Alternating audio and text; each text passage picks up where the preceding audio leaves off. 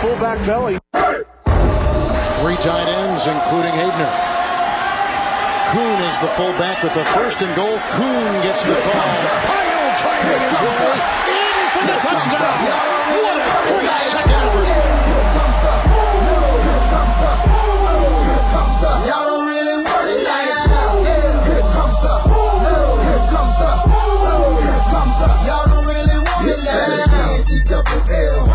Hey, everybody, and welcome to episode number 53, number of Bill Romanowski. I don't know if you remember Bill Romanowski. Of course I do. Do you? I don't know if he was before your time. I remember he was a real piece of work. Absolutely. Uh, anyway, uh, episode number 53 of the third season of the Fantasy Fullback Dive, brought to you by the good people at the Roto Street Journal. We are paving the way. We are your lead blocker to fantasy l- glory, excellence, trophies, parades, moral superiority, all those things. We are paving the way for that. I'm your host, Nat the Truth Jones. With me, as always, the Wolf of Roto Street himself. Uh, we almost got week 12 in the books, Wolf. I mean, the fantasy season, the fantasy regular season is almost over. And for some unfortunate souls like myself, it is over in some leagues. Really? I got fucking buried. Oh, my joke ragtag bunch of misfit Ah. loser asses couldn't pull it out for me, and that's understandable. I mean, even no matter what, the guy I faced put up like 150 or, or some joke. He's the number one seed in the league, so I get that. And without Mahomes, without Cooks, with Melvin Gordon hurt in the first half, I mean, it was just one of those things. The the Humphries and Winston stack, I know we talked about that one, came through, made me uh, have a little bit of false hope. Nothing like false hope, right?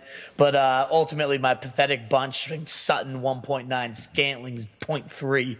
Oh, just embarrassing lineup, just an embarrassing team. It's almost kind of just like nice to have the the horse shot in the head with this one. And I have a couple other great teams I can now focus on, but they, I mean, I shouldn't say that. It's fucking devastating. I was depressed all night. I was screaming fucking obscenities about Jordan Howard into the night, howling away. Uh, I just, oh, I can't fucking go talk about him, or I'll just go throw up into the toilet. How about you though? How was your weekend?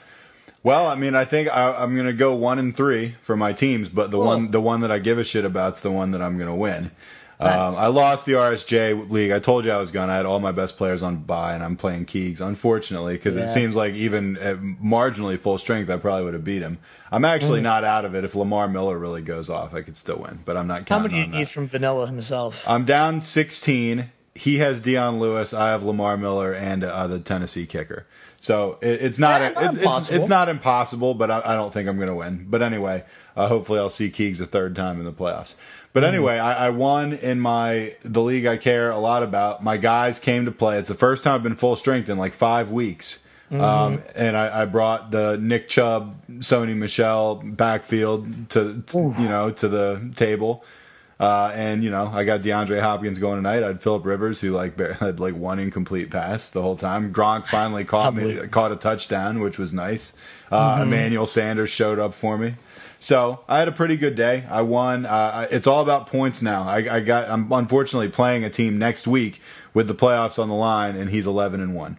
So, Oh baby! right? We'll see. You have to happens. earn your way in. That, that's always the best. Though. If It- you beat his ass, you're going with the momentum. I you could- you know, you hang your hats on that. You have some pride about beating that. Yeah, I have pride about it, and I, I think that when my team's full strength, I genuinely believe I'm the best team in the league. But we'll see what happens. I um, I could still go if I lose to him, but I'll need help. Like right, if I win, I'm the three seed, and if Mm-hmm. I lose, eh, I could be anywhere from the three to like seven. So we'll see what happens. All right, we got some big games. Uh, obviously, we got the Texans and the Titans tonight, Monday night.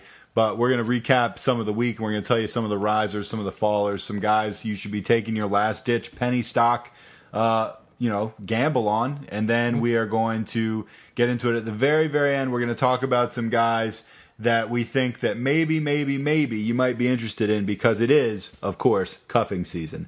And uh, we would be remiss if we did not address cuffing season here as we near the end of week 12. Wolf, is it cuffing season for you, like in, in real life or just Well, in, what, what do you mean? I, my, visions only dream about 240 pound big burly running backs that I can cuddle up to during this time of the year. But it- it is that 240 time of pound running backs who don't play? Like, No, I'm, I'm no, only I mean- interested in the guys on the bench. Exactly. That's that's what the cuffing season's all about. But I mean, granted, it is that time of the year to rewatch Game of Thrones. The final season's Yep. about to come on, so real life cuffing season full in effect. Got got you know definitely some interesting uh, an interesting lead for cuffing season for sure. Things have been going really well, shockingly for the Wolf. Uh, usually that's not the case. So here here he goes. He hasn't fucked it up during fantasy football season of all the That's times the time the to fuck it up too. That, that's that- when oh, you're that- vulnerable. That is what I am at by far the most vulnerable until they realize fantasy football never ends, and that's when they usually run. They get it during football Right, season. during a lot. I mean, for you, it ends less than most. I mean, you know, like once we hit February, you're like, well, got to pump out my big board for 2019. the, the goal is actually to have New Year's Day uh, a relaunch. I haven't even gone over this with you yet, but hoping to relaunch the new brand new website that's fully in the works right now. Day of January 1st, 2019. The new year hits with brand new 2019 rankings, some stock profiles, everything. That's the goal. We'll see. We've got a So anybody that's interested in, in cuffing with the wolf this winter, just be aware that you're not going to get like all of his attention, or even most of it, or even like 30 percent of it. Anyway, 140 pound backs deserve all the attention. What can I Right, say? right. Spencer Ware, I'm looking at you. Anyway, uh, podcast. Uh, the podcast today, we're going to address uh, some of the risers first, and some of them are pretty obvious. Christian McCaffrey, geez. I mean, 17 rushes, 125 yards. I mean, that's a gaudy stat line in itself. Also had a touchdown, and then, of course, he hauled in, I don't know, 11 out of 11 targets for 112 and another score. Are you kidding me? Like, that is a ridiculous stat line. I mean, you know, the Panthers lost the Seahawks, and so real life football was a game with huge implications. But let's talk fantasy. I mean, I, it, you'd be hard pressed to find a more impressive PPR stat line than that. In fact, it was the highest fantasy total of the year, regardless of Really? scoring. Uh, Unbelievable performance. Yep, it was the highest scoring fantasy total by any position. Uh, this was his hardest room schedule. So just keep that in mind. The guy's averaging the sixth most touches per game, 20 and a half, and now gets Tampa Bay, Cleveland, New Orleans, and Atlanta over his next four. Just all very generous to passing games, and most of them very generous to running games. New Orleans stops the run decently, uh, but still, he's going to catch a million balls against the Saints as well. So you got to feel great about what this guy is doing. And this is one of those times where you know, preseason, you never want to go fully aboard and, and jump all in. But this was one where we had him in our guide as the overpriced one in our first guide before August hit. Afterwards, we said this is the one guy we're taking a 180 on. We've seen the usage. Yeah. He's been in on 90% of the snaps, and it's really panned out. This guy has fully lived up to all the hype uh, that the preseason was kind of generating for him. Even after week one and two, I remember, uh, you know, we both talked about, are you worried about McCaffrey's low output so far? And I remember looking, seeing, nope, he's in on 90% of the snaps. You know, he hasn't gotten in the end zone, but we saw that he hadn't given up any goal line looks to CJ Anderson until this game. He fumbled in that, and they're giving him a little slap on the wrist.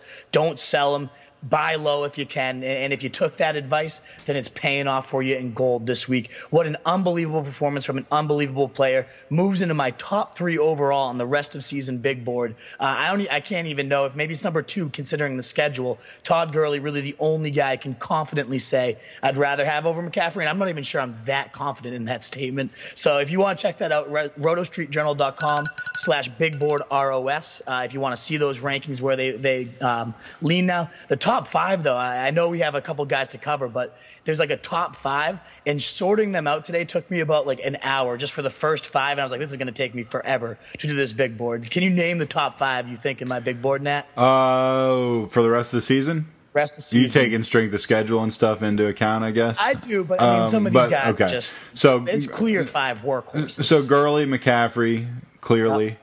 Uh, I'm gonna say probably Kamara. Oh, number six actually, Okay, number six. All right, I'm just going off the top here. Let me think. yeah, for no, just it's a, tough. It's tough. I got me, you. no, but I mean, I didn't feel great about that one. Oh man, I mean, if you're going rest of the season, strength of schedule, maybe David Johnson. He's but- up there with the sitting schedule, but, but it's, I uh, don't- it's I don't- Nick, not Nick Nick, Chubb. Chubb, He's, he's right Nick on Chubb. the verge too. So those guys were just teetering on there. But you got Saquon Barkley and there, Kareem Hunt. Adam Thielen. Uh, no, seriously, the way that that guy is absolutely balled out uh, deserves to put Zeke Elliott as well. The way he's really turned the Yeah. season around. Uh, Saquon and Zeke, the only ones a little bit question marks Yeah, in the I mean, I overall offense. But I, I might rather have uh, Kamara and uh, you know whoever I said at seven, and I might. I mean David Johnson. I might even rather David have Nick Chubb than than And- Zeke or uh, what's his face too. I see why that took you a while. And it goes, and then you see Mike Tom. I mean, then you got the whole target hog situation, right? Julio balling out, and Mike Tom. It, it just making this big board just the top twenty. Don't you kind of want to just do the big board, the 2019 big board? Now I'm kind of excited now that you I got know, me talking I can't wait to do it. I've already started chipping away a little bit at it. It's it's the best. I'm I'm already excited to 2019, especially now that the Fez League is buried. On to the next season, baby. Oh God! All right, let's talk. No, talk. not at all. We no, no, no, no, no. You got your titles, and I have some titles to win too. That was No, I'm with you. I'm hoping that I can. I'm man. We're gonna get you back to back as well. We have Oh, to. dude, that would be huge. I would lord that over my friends from home forever. incredible. All right, Amari Cooper. It's going for the three peat by the way. Seamus, uh, Seamus, forget it. You can put it in the books for Seamus. Oh man, love it. Nothing better. He's done. I love. We got to get him on the show before the end of the season. Anyway, Amari Cooper. Amari Cooper. Now, um, I was going against Amari Cooper, who used to be on my team, and uh, I, I traded him because I was desperate. Yeah, I mean, I got Trey Burton for him, so it was all good. And uh, What a steal. oh my god. I mean, I, I had to do it, but now I just look at it and I just want to punch myself in the face. Anyway, so I was on the couch and Amari Cooper hadn't done anything. And I was feeling pretty good about it. The guy I was playing against had three guys on Thanksgiving going, and I didn't have anybody. And I kind of dozed off because I was drinking early in the day because, you know, I'm because Thanksgiving. I'm disgusting. And uh, so I kind of I kind of fell asleep. Didn't pass out really, but just dozed off on the couch. Amari Cooper had one point when I went to sleep. Uh, and when I woke up, he had 37. Uh, about like half an hour later, and I was just That like, no, no, no, no, Waking up no. into a real life nightmare. No, like totally. nice It's not sleep not that different than like waking up to like a home invasion with someone like with a gun in my face or something. You know what I mean? It was. I mean, you essentially did just get battered and taken in your well, sleep. it was like right, you know, it was similar to like Dez Bryant and Frank Gore like having their way with me in the closet. yeah, anyway. to clench your cheeks a little bit, you know. Right. Not a little bit. I mean, what a way to wake up. Amari Cooper, eight and nine targets for a buck eighty and two touchdowns on Thanksgiving, and the Cowboys thirty-one to twenty-three week twelve win over the hapless Washington professional football team. Uh, I mean, first of all, Washington done. Uh, second of all, Amari Cooper, talent or not, and we agree he's he is a is a talent. I mean, he's been Yes. obviously underused. The Raiders are just such flaming bags of garbage right now the Cowboys have so intentionally used this guy and peppered him with targets. It's almost like I don't know how he could not be successful. Absolutely. I mean, you, I mean, that's why. head- I mean, I would put him in the top ten for receivers right now.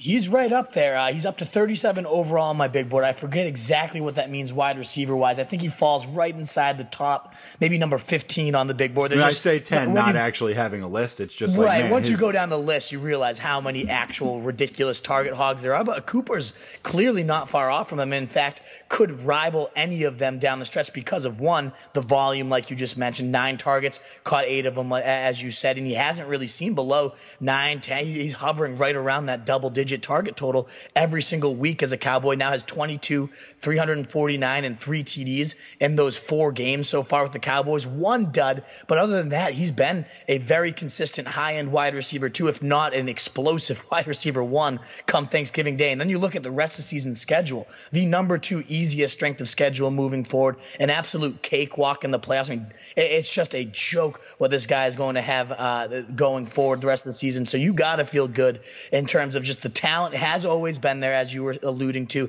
Just didn't seem to have the confidence or the the full volume to e- exploit that. But they're using him so well, uh, that pristine route running, getting him into those run after the catch situations, that 90 yard score. You just saw the speed Oh, is God. 100% full there, just outrunning everybody on the defense. Uh, they're, they're setting up to perfection. As we mentioned with Scott Linehan, he's always preferred just peppering one target when he has him, and that kind of prediction has fully come out to play here with Amari Cooper. Yes, as you said, a low end wide receiver one. Uh, there still feels like there's that risk he could disappear on you at any minute because it's Amari Cooper, but with Dallas, the volume has been so steady that I don't think he does. The Yeah. schedule's so easy that I don't think he does. This is Cooper here to stay. He, he's a beast, and you got to enjoy having him the rest of the year. Two things. First of all, I'm so glad I was asleep during that 90 yard pass. I mean, like I would have gone ape shit. Uh, second of all, yeah, I mean, I've been burned by Amari Cooper as much as anybody over the past couple years. I mean, I've had some successes with him too, but I gotta say, even though I was co- pretty much completely out on him, I don't really see him disappearing just because they're so intentional about throwing him the ball. I think he's still going to get his catches, even if he's not getting huge yardage. And we've seen now he can get huge yardage. I mean, look, nobody's bulletproof. Maybe like DeAndre Hopkins. I don't know. But like, this guy is going to get looks. So I, I think he's a pretty safe bet to score you solid, like you said, low end wide receiver one at minimum uh, points the rest of the way in. Josh Adams, our third riser, he rushed 22 times for 84 yards and one touchdown, and the Eagles 25 22 week 12 win over the Giants. Man, look what the Eagles are reduced to. Hey, we beat the Giants by three. We came back. We had a guy rush for 80 yards.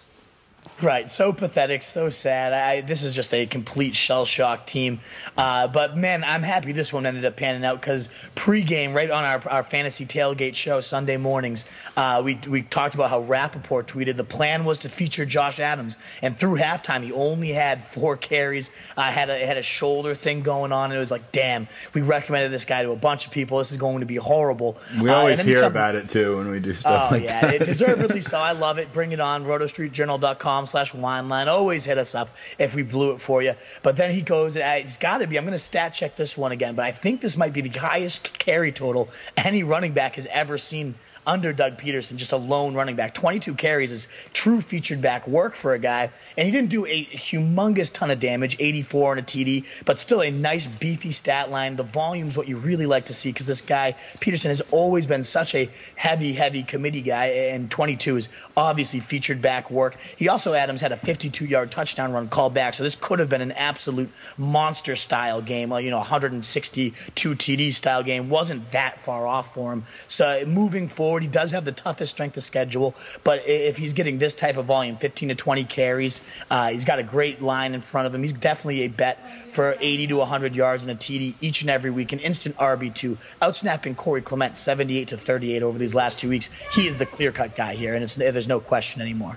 All right, let's go to fallers. And the first guy we're going to talk about, I'm just going to take a deep breath before we talk about him. Yeah, Because this guy has fucked me Mm-hmm. like all over the place this season.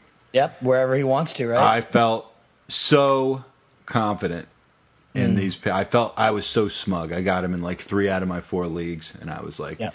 tucking him away. And I mean, I turned down a, a trade straight up. I think in week two for a straight up Juju Smith Schuster for him. I turned it down. Um, right. I mean, that would have been nice, right? You know, Right. Juju's done all right. Jarvis Landry. Th- three out of five targets for 30 yards in Sunday's Week 12 win against the Bengals, and it's worth noting that uh, the Browns put up 35 points in that game. So it, it's not like this was a nine to six game or something like that. And one thing you could always count on Landry for, which by the way does not always result in fantasy points, is the guy gets the fucking targeted like crazy. Mm-hmm. He was targeted five times in this game. Every time I Right. looked up Antonio Callaway or whatever is catching like a 19 yard pass. What the hell is going on here? Like, do I do I even start this guy anymore? I mean, it's not my options are limited, so I mean, maybe I have to. Uh, I'm I'm just so irritated about this. This is like ru- ruined ruined my season in one or two leagues, and in my hometown league, if he was doing what he was supposed to, I'd be a lock for the playoffs. I know, yeah, it's absolutely painful. You mentioned Juju and his breath, and that's a guy that a lot of us passed up on because we wanted But Jarvis. to be Landry. fair, we like Juju also. I, I, I, I thought Juju. about that deal. I really did consider it. I was just like, Mm-hmm. you know what? I'm all in on Jarvis. Oh yeah, we were 10 spots higher on the expert rankings on Juju going into the year, but we were also 15, 20 higher on Landry, and that's been one of our biggest misses, and it's not even close. So I thought we had to put this one on there. My apologies to anybody that reached on Landry with the, the if you took our advice on him I because he has accept been your apology. absolutely abysmal, uh, pathetic, useless, whatever words you want to uh, use here. I don't understand it. I thought the, the route tree was going to be more diverse. I thought with a better quarterback in Baker Mayfield, he was going to light it up, and, and none of that has happened. Even Freddie Kitchens, who's chefed up some great offense over these last few weeks, none of it has gone to Jarvis Landry. Since Baker Mayfield took over, uh, Landry's been under 50 yards in six of eight games. Uh, he's had just 10 catches over the, the three games that Freddie Kitchen has been the offensive coordinator. That's 102 yards over those three games. So almost 33 yards. I mean, pathetic, pathetic, pathetic outputs for Jarvis Landry. And every single re- week we find another reason to love him. The schedule is looking prime. The Bengals, literally the easiest matchup he could possibly ask for. And the offense clearly took advantage of it, but he was not a part for it. As you mentioned, that was the most concerning part, and you mentioned it. Uh, there's, there's no reason to keep starting this guy. I'd rather have, let's say, Josh Reynolds from the Rams or maybe Calvin Ridley from the, the Falcons. There's just so many guys I would rather play each week because at this point, there's just no upside to starting Jarvis Landry, only downside if he couldn't take advantage of this one, then then there's no hope here. Another faller, Carson Wentz, Alshon Jeffery, the Eagles' passing attack in general, with the exception of Zach Ertz. Uh, God, what is there more to say about the Eagles? Just they're, they're a bad football team. I, I mean, you know, it's easy to forget that they beat the Patriots, uh, you know, like a redheaded stepchild in the Super Bowl last year because they're so shitty. Like yeah. this is such a shitty football team. Like, right. Well, f- fuck you, one, for having to always work that in as my every single time you possibly. Well, every can. time we bring up how bad the Eagles are, the you know the where's the first place you go? Even you think, wow, that's the yeah. freaking defending Super Bowl champions right there, and they right. suck. It's pathetic, uh, and I mean, it's an interesting debate here. Is like, is it personnel? Is it coaching? This goes to show Their show team's the not that different. Their team's not really that different. It really isn't. I mean, losing Frank Reich and uh, uh, what's the friggin' dude that went to the Vikings? He's the he's their offensive coordinator. Uh, Uh, what's that? Shurmur. Not Shurmur. No, he was the Vikings offensive coordinator. Now he's with the Giants. Who's oh. who's the oh, Eagles? Right. Uh, that's gonna fucking piss me off. The quarterback oh, uh, coach. D, D Filippo or whatever. Yes, his name is? yes, John DeFilippo or however you pronounce it they lost both those guys, and we did mention that they could be concerned that the Eagles take a step back on offense for losing these really bright game plan schemers and awesome, uh, just overall offensive coaches. And damn, it really has played in whether it's the coaching or loss of talent. It doesn't matter at this point. They've clearly have taken multiple steps back as an entire offensive unit. Wentz just doesn't look all that healthy. 236 on TD, pathetic game from him. Alshon, 39 yards, has now been under 48 yards in four straight games after coming out with a vengeance and looking like a, a true number one target hog with like back to back 20 point fantasy days, which he had, he had only had two of them the year before. Looked like he was ready to roll and kind of d- just dominating that number one target hog role. They trade for Golden Tate, uh, add more weaponry, but it's done nothing for this offense overall. In fact, they only look worse each week you, you watch them. It's been absolutely pathetic. I, I really do think a result of, lo- I mean, you look what the, the Colts are doing with Andrew Luck on pace to now set the record for three touchdowns in a row week in and week out. One of the biggest risers on my big board. Nonetheless, the strength of schedule means nothing for Andrew Luck at this point. We we know we said we'd sell high. That was wrong. He's blowing it up because Frank Reich actually knows what he's doing. A couple boneheaded early decisions in yeah, the year. I wrote him off after that Texans you decision. really did. You well, it was it's still the dumbest thing I've seen any coach do this year, and I saw Hue Jackson coach for like six or seven games, so that's saying something. But I mean, they're they're on fire. They're, they're a solid fire, team. Yeah. I picked up their defense, and I've been running them in I think three of my four leagues. Dropped yeah. the fucking shitty Ravens and have replaced them with the Colts. Um, yeah. Next so, guy up. I mean, overall, overall, just completely down for the unit. And I do think it's somewhat coaching at minimum. Uh, maybe yeah, all of it's coaching at this point. I agree with you. I also just think, you know, I saw Carson Wentz play last year, and I'm aware he's not the guy that actually beat the Patriots. That was like an out of body experience that Nick Foles had for a couple weeks. But I remember, I mean, you remember Wentz last year? It was like he would just he would convert on like third and eight, like all the time, third and nine, third and twelve, and I was very impressed by it. And I was like, this guy's great. But I also, in the back of my head, was like, there's got to be some randomness to this. There's got to be some degree of like you can't sustain that exactly. Like no right. one, no one can just do that again like all the time. And uh, it seems like they're not having anywhere near the success on that they did last year. And I mean, that shouldn't really even come as that big a surprise. That seemed like a gamble that they just continually won last year again and mm-hmm. again and again. And I guess they're not this year, and I guess we'll see him in 2019. And, that, and that's what's happening with Andrew Luck nowadays. He's converting literally right. everything. The guy can't miss, and he's thrown to complete garbage. So I really do think Frank Reich is a huge yeah. part of this loss. No, I agree. I agree. I mean, I you know I I stand by Frank Reich being an idiot, and I think he's a great coach, and he's yeah. proved it. All right, third guy, Adrian Peterson. What the hell are you doing, man? Oh. Like if you get convicted of DWI, you don't then go to like the newspaper and be like, yeah, I, I generally drink like a bottle of bourbon before I get in the car. Still, still, I still do it. Like, what's this guy doing? He lost a year of his career for beating the crap out of his kids, and he just volunteers the information. Yeah, I still beat him with a belt. Yeah, of course. I, I mean, and if you do, okay. Like, I'm not for it. I don't support it. But you would think he'd at least have the common sense to not just like tell the media. What the Right. hell's this guy doing? That's not even what this fa- Fallers is about. But I'm just tacking this on to like that because it this ain't helping him. Uh, Yeah. Adrian Peterson rushing 12 times. I mean, don't you think that's such a dumb thing to do? Stupid. What's he doing, life, man? Fantasy. I mean, everything's going downhill for Adrian Peterson. It'd be like if Josh Dak. Gordon just went to the media right now and he'd be like, "You should see the freaking brick of weed I have under my bed right now. It's crazy. like it's nuts how much weed I have." I know, Adrian right? Peterson rushed 12 times for 35 yards in the Redskins' Week 12 loss to the Cowboys, adding two catches for nine additional additional yards. So a garbage day. Yep, completely garbage, and it, it's gonna. I, I think this is just gonna continue. We said sell high, and this was well before Alex Smith got hurt, but he was our number one at the trade that's deadline, like sell high running back, uh, and, and it's panning out for us because one, Adrian Peterson is old, and the the mileage is starting to catch up to him for sure. He doesn't look as explosive. He's kind of doing way too much dancing behind the line and getting caught now, whereas before he was, he's still able to outrun some people, but that that's all gone. He seems sapped of any explosiveness, but even worse, the offensive line is just decimated. I don't even know if they have a single starter from the, the beginning of the year. And they were a mauling unit, and it was fantastic for him. They were paving uh, massive holes, and he was ripping through them. Uh, but at this point, that's no longer there for him. And the overall offense as a whole is just abysmal. You got, I mean, Colt McCoy leading the charge, which is just never going to get you anywhere. And in games where they trail, Peterson averages less than 12 touches a game and less than 50 yards a game. And we saw that on Thanksgiving Day. He was our Wade below running back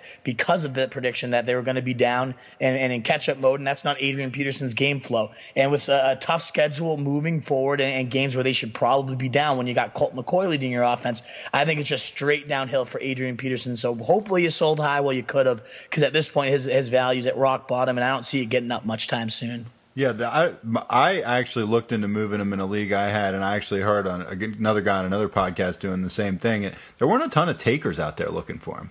You know, No, I, I think it was kind of the, the I think everybody was kind of like, that "Eh, bold on I don't you know about him. Anyway, injuries, significant injury in the Some Chargers game ones, last yeah. night. Uh, Melvin Gordon, and you have to question Anthony Lynn, the coach Mm-hmm. of the Chargers, leaving the guy, and he pulls Philip Rivers uh, and puts in Geno Smith. I think actually we had a Geno Smith sighting, which Yep. was nice, but left in Melvin Gordon at least for a little while. And Mm-hmm. the guy suffers an MCL injury against the Cardinals. That ain't good. No, not at all. And it came on like some stupid like reverse play call that was just absolutely awful. Grade two MCL sprain is the latest that just came out with uh, from Ian Rapoport today. Uh, so he's gonna miss most likely a couple weeks, they say. And I imagine uh, that means at probably the, the the majority of the rest of the fantasy season, if not all of it. Uh, that he should be back by the end of the regular season if all goes well, said the report. But even then, you know, what does that mean? Week 17 to kind of get him ready for the playoffs. At that point, the damage is done. So hopefully, you owned Austin Ekeler. is Just one, you pour one out for Melvin Gordon. What an absolute monster season this guy was having. Just Yeah. uh, the, the more I He would have been your top five, I'm assuming. Oh, 100 percent would have been locked in there. Was number two as early as last week before this injury happened. So it's very unfortunate. Uh, going into next year, of course, he's going to be in your top six overall. Uh, the guy's an absolute monster and a great overall offense. And I'm just watched him more as an owner this year than I ever have in the past. I was so impressed with the way he just broke yards after contact, and he's just a much better running back than I gave him credit for. It wasn't just the setup. He's a great player, so it's unfortunate. So what what do you make of it in his aftermath? Well, one Austin Ekeler. Hopefully, you had him handcuffed uh, because Ekeler looked like a beast in his absence. Got racked up 21 fantasy points. Has always been a monster in the passing game. Saw 11 targets and was a was a beast with them. So you can expect Ekeler to see a nice 15 or so targets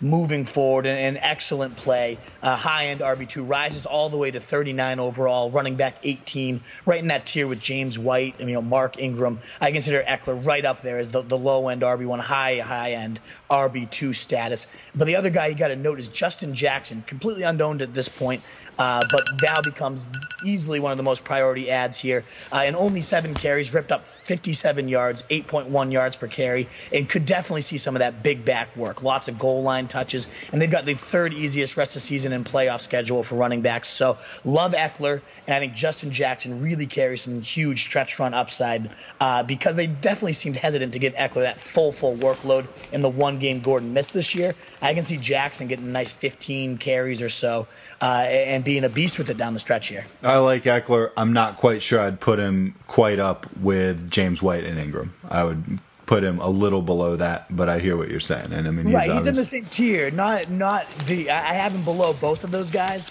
but just like just below them. Yeah, not far below. I agree. I agree. Uh, Jack the Beanstalk Doyle. Speaking of just Andrew Luck's targets, uh, I mean, seems to be able to hit everybody. Um, yeah, I mean, the Beanstalk's been chopped down for the rest of the year, I believe.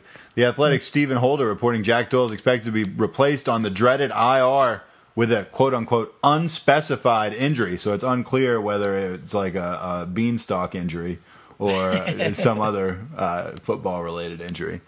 Uh, anyway, it was suffered in Sunday's Week 12 win over the Dolphins, possibly while he was doiling somebody. Mm-hmm. Uh, Jack the Beanstalk Doyle, fantasy implications there?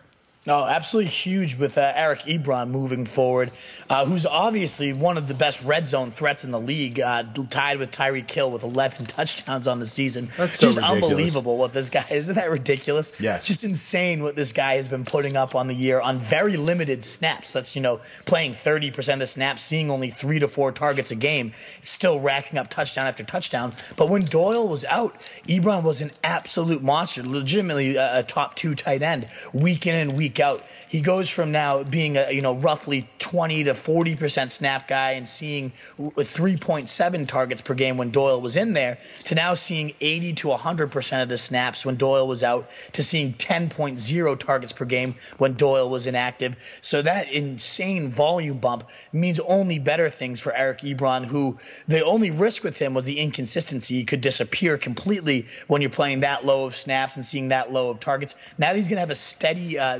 of both and, and, combine that with the insane red zone usage and red zone production, he could uh, he moves up to tight end four for the rest of the season in my big board, maybe even tight end three, considering how shaky Mullens has been lately with uh, with George Kittle.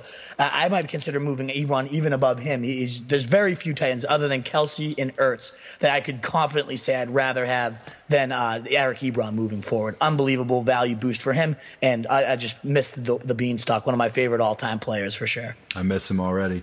Marlon Mack.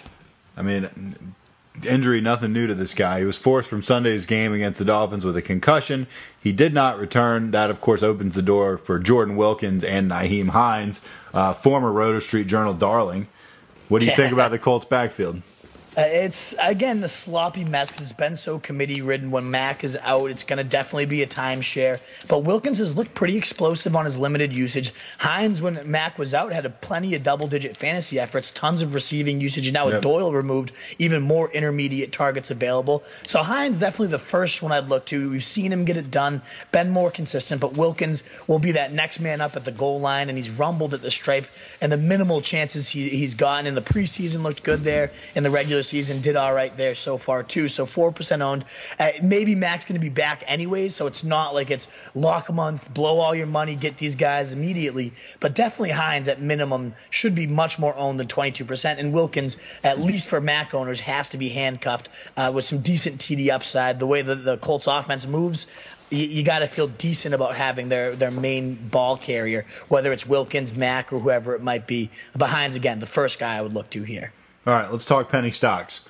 Adam Humphries, twenty. We're gonna we're gonna hit these pretty quickly. We got a few to hit, but let, us at least give them each uh, a little look. Nice Adam, thirty seconds. Adam Humphries, twenty two percent owned, and it's not like this is the first time we've talked about this guy. The Wolf was no. talking about him a week ago. I was mocking him for the Winston Humphries stack. The Winston Humphries stack was the real deal. Wolf knows what he's talking about. He's twenty two percent owned right now. Talk to me about him. And fresh off a six of six target day, hauls in all of them for 54 yards and a TD, and has just always been Winston's boy. Uh, he might still struggle because there's so many receiving options there, but it's Winston just historically the numbers: a 76 passer rating when targeting outside receivers, as compared to over 90 when targeting the slot and 120 when targeting tight ends. He loves to throw over the middle, those short intermediate gains, and Humphries just looks very explosive after the catch. I didn't think I'd ever say something of that nature, but I've watched obviously every single move of his when starting him and, and Winston this week, and I was very impressed with how shifty he is and how quickly he knifes through the defense with the ball in his hands. So big fan of Adam Humphries moving forward. I think he could be a great wide receiver three down the stretch as long as Winston's under center. Another guy you talked about before, David Moore, only 10% owned still, hauled in four out of five for 103 and a touchdown in the Seahawks Week 12 win over the Panthers. Not to be confused with DJ Moore, who's on the other side blowing up. But I remember mm-hmm. you recommended both of these guys. Yeah, and DJ Moore uh, moving forward, a fantastic option. Now that we've seen it back to back weeks, the easiest strength of schedule uh, of any receiver. So DJ Moore, I like much more than David Moore, but you have a better shot at owning David Moore, who's only 10% owned right now. Had that big game, you just rifled off those stats. Uh, we've talked a lot about how we buy into Russell Wilson for a second half candidate with a much more shootout style schedule uh, with some weak passer defenses, and we love nothing more than comeback Russ Wilson. Well, that seems to really benefit David Moore right now. Baldwin looks a little bit banged up. He, he re-aggravated that groin injury in practice, and Moore really stepped up uh, to, to take over the bulk as, the leading receiver on the team. Catches a touchdown. They're, the volume's not high, so it's volatile. It's nerve-wracking. It could disappear on you at any minute. But with more and more shootouts lined up for this second half, uh, Russell Wilson loves this guy for the big play. He caught a 54-yard bomb, and then he catches a, the game-tying 35-yard touchdown. That just goes to show you how much faith the team has, that Russell Wilson has in this guy to make the plays when they matter the absolute most. He's been a red zone beast all year, and I definitely don't think this is the last we're going to see of him. So he should be much more owned, especially for the wide receiver needy. All right, Ty Montgomery, nine percent owned. Personally, you can keep him. I'm not interested, but sell me on Ty Montgomery here uh, there's no need to sell on you too hard. I'm not sprinting out and blowing all my budget or anything like that. Uh, this is just kind of the note that he seems to really have taken over the uh, the Buck Allen role that used to be the Buck Allen role. They've completely swapped their backfield out with Gus Edwards now being the Alex Collins the bus. and Ty Montgomery. Yeah, the bus. What a beastly day for him too. You called that one. Yards. You had a lot of Love home runs yesterday, even yeah, though your team would suck. Not for myself, but for everybody else. And that's I guess how you know what matters at this point for the business. Uh, but Montgomery seems to really have taken over uh, to, to complement the bus, and they've swapped out the backfield entirely. They have the easiest strength of schedule for running back, so the bus will continue to pummel teams and steamroll them. But when he needs a breather, they need a pass catching down, it's going to be Montgomery. I can definitely see him uh, finding his way in the end zone at least once or twice between now and the end of the season. And just again, that, that's a pretty productive role for that backfield. Lamar Jackson liked to dink and dunk a little bit there. I was just actually shocked. Uh, this has nothing to do with his waiver wire uh, ad, but Montgomery, he's fucking jacked. I never realized it. Maybe yeah, who was it that came on our show that that was? It was either this year or last year, but we had a guest, a fantasy wolf, and he was all about Ty Montgomery. Yeah, do you remember? Do you remember who it was? Who it was? Uh, it might have been Derek, but I can't remember. But I mean, it was. and I mean, and it was for that oh, it was reason. That, it was Andrew uh, Andrew Erickson. That Erickson. Kid, uh, okay, so he we put him in a, a spin, the spin cycle. We dominated him on the Wolf segment when you we, look back at the predictions. We we did, but he but, and I mean, it's not like it's not like his Ty Montgomery pick was like a great pick, but he did reference the size of the guy. He's fucking humongous. His arms are. He's like Derrick Henry. He's like a big dude. Yeah, he's a really big dude, a smooth pass catcher, obviously as a converted receiver. Uh, so if nothing more, you want to add some bicep size to your team. Ty Montgomery is a great place yep. to start. All right, uh, just real quick, we're gonna I'm gonna we're gonna finish up with handcuff uh, with cuffing season. But mm-hmm. I just want to ask you a separate, just football question, uh, not really fantasy related. Are the Broncos like sneaky, not as bad as we kind of thought they were? I really don't think they're bad at all. In fact, if I, if you're making a, a, list of who would worry me as a Patriots fan in the playoffs, the Broncos wouldn't be far away from the Chiefs, Steelers, and maybe they're the next team. Uh, we wouldn't have to go there and play, which makes a huge right. difference. Playing in Denver is terrifying, and it, it, on the road, I'm not so sure they're going to get it done in the playoffs, but ultimately they the, pass rush they can generate, the running game with Phillip Lindsay. I mean, that guy has been an absolute steal of a and find. Keenum's not bad. Keenum can get the job done. He's not good. I didn't say good he was enough. good. I didn't say he was He's good. good I said he's He- not he- bad. He's, the best not. quarterback they've had in there since Peyton Manning, maybe the a year, maybe a year or two yeah. before they won the Super Bowl. Right, yeah, he, he's definitely more serviceable than anything they've had in a long time. So yeah, I, I think the Broncos. I mean, beat the Steelers, one of the better teams in the league, goes to show you the type the of upset Chargers they have. too. And a lot of their their losses have been very close. They've played the Yeah, they Chiefs played the Chiefs really Chiefs hard twice. times. You know, they yeah they they're a tough team, and uh, they're going to be a tough team to beat in the playoffs, especially if they make it in and the cold weather hits and all that. Uh, but away from home, I think they're much more susceptible. Uh, so they don't terrify me. If they if they somehow get home field advantage, then I'd be terrified. I they don't think they're going to go to the playoffs, but I think their next four games are like I'm going to I'm going to get one of these wrong, but it's like it's like Bengals, Cardinals, Raiders, and uh, like 49ers. Browns are- the Browns are Browns maybe. I think the Chargers are on there too. I think Chargers and Browns. Well, they the just beat the Chargers. No, they have the Chargers in Week 17. Right, the last So- so- the Chargers are so- resting people, right? Right. Like, I mean, so well, I mean, so I'm just saying they could go four and zero in their next four. We'll see what happens. they really, and then they would sneak in most likely. They'd be nine and six in Week 17 against the Chargers. That'd be interesting. I, I mean, interesting. I, you know, I'm a Broncos fan, so I'm just interested to know what you thought. Yeah, right. I, I, they're they're impressing me the way, and they, uh, even in their losses, they've impressed me too. So Now it is cuffing season. I'm going to give Ooh, you baby. two minutes on the clock, and I want you to tell me everything that I need to know about the potential handcuffs to own if you're going into the playoffs and you have designs on winning a fantasy title. Go ahead. Absolutely, and this goes for both. You know, your owners of workhorses, and just if you don't and you want to stash them upside on your bench, this is the time to do it. We are now officially over with bye weeks. Hallelujah! Thank God, hell is off the map. Uh, and so at this point, there's no need to stash those mediocre Ty Montgomerys after we just raved about his biceps. You don't really need to waste roster space for that. Instead, compile the most upside possible or the most insurance possible for your huge investments, tho- those key players you have. And that's where the handcuff comes in. You got to look first at the situation, the overall offense, uh, the productivity around him. Would this guy step in and be a workhorse in a great system and in a great scheme? And if so, make sure you got those guys. And there's not a ton of them this year. There's not a huge long list of guys that you got are, are must own handcuffs. But this is the time now that you don't have any bye weeks to fight through to look for those upside guys that if somebody went down, who would everyone be blowing their entire waiver wire budget or their free agent priority to get? A few that come to mind. One you mentioned right at the drop of this the episode, Spencer Ware. Uh, obviously, the Andy Reid system. We've seen Spencer Ware act like an RB one there before. Big burly guy with good receiving ability. Would be a true three down horse if something ever happened to Kareem Hunt. He'd be my first priority handcuff guy to add. After him, it's a little bit shaky, but I actually kind of like Jaylen Samuels of the Steelers. If I play Talked about young. We've been talking about him for a couple weeks. Exactly, because one, the, the role for the Steelers is juicy, great offense, and they love to ride a workhorse behind it.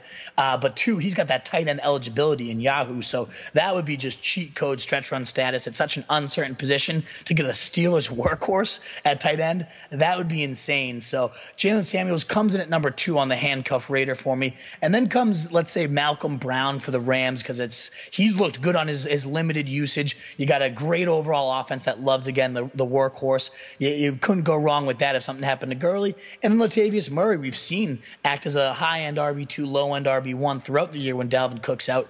And Dalvin Cook does look fully healthy, back to his explosive self, but you can't take his health for granted by any means. So I like all of those guys. And this isn't really a handcuff. I just wanted to plug Rex Burkhead was activated, and anytime I can mention Rex Burkhead's name, you know I'm going to do it. Only 19% owned. Uh, it does carry some high touchdown upside if they choose to rest, let's say James White and Sony Michel and get them packaged up for the playoffs. I can see Burkhead having some sneaky late touchdown upside down the stretch here. You're as a Patriots fan and as a fantasy fan, you're impressed with Sony Michel, right? Absolutely. I mean, I mean, did you did you see his body bend in a way that a body shouldn't bend in that game? I I I, I, like almost cried. I was yeah, like, oh I my was god. it for him. Yep. That, I, I was like, I thought his season and of was course, done. I was thinking about my fantasy season when I almost cried. But like, yeah, uh, not, yeah, you're not a Pats fan, so I know you weren't worried about their prospects. I, I will say this. So, I mean, he, I like his vision. I think he sees the hole well and hits it and gets the six, seven yards that he's supposed to. For a first rounder, I mean, you're talking guys typically like Gurley and, and you know, all these other guys, Melvin Gordon, these true workhorse stalwarts in the league.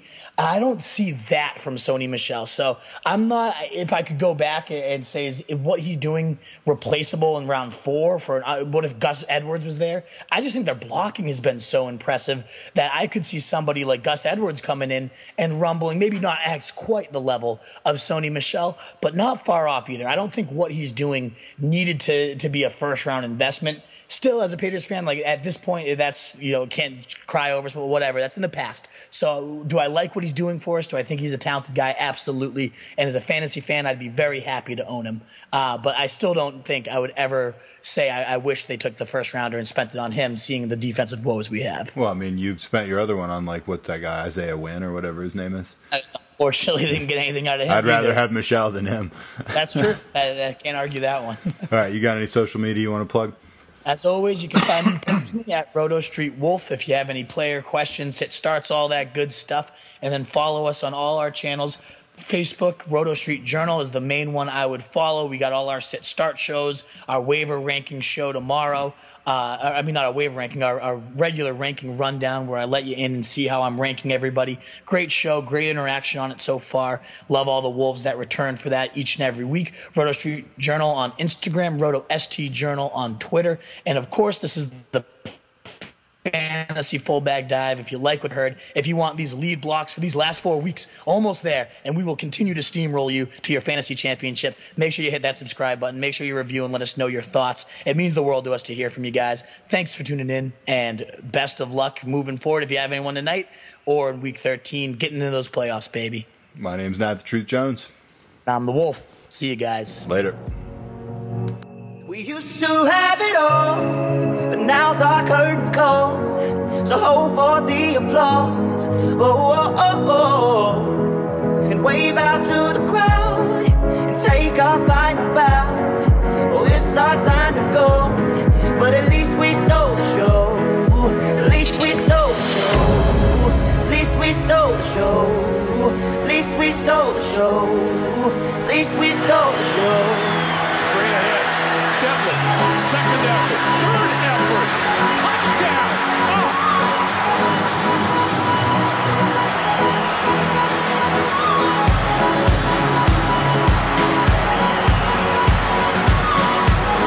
That's pretty awesome. That's old-fashioned football right there, folks.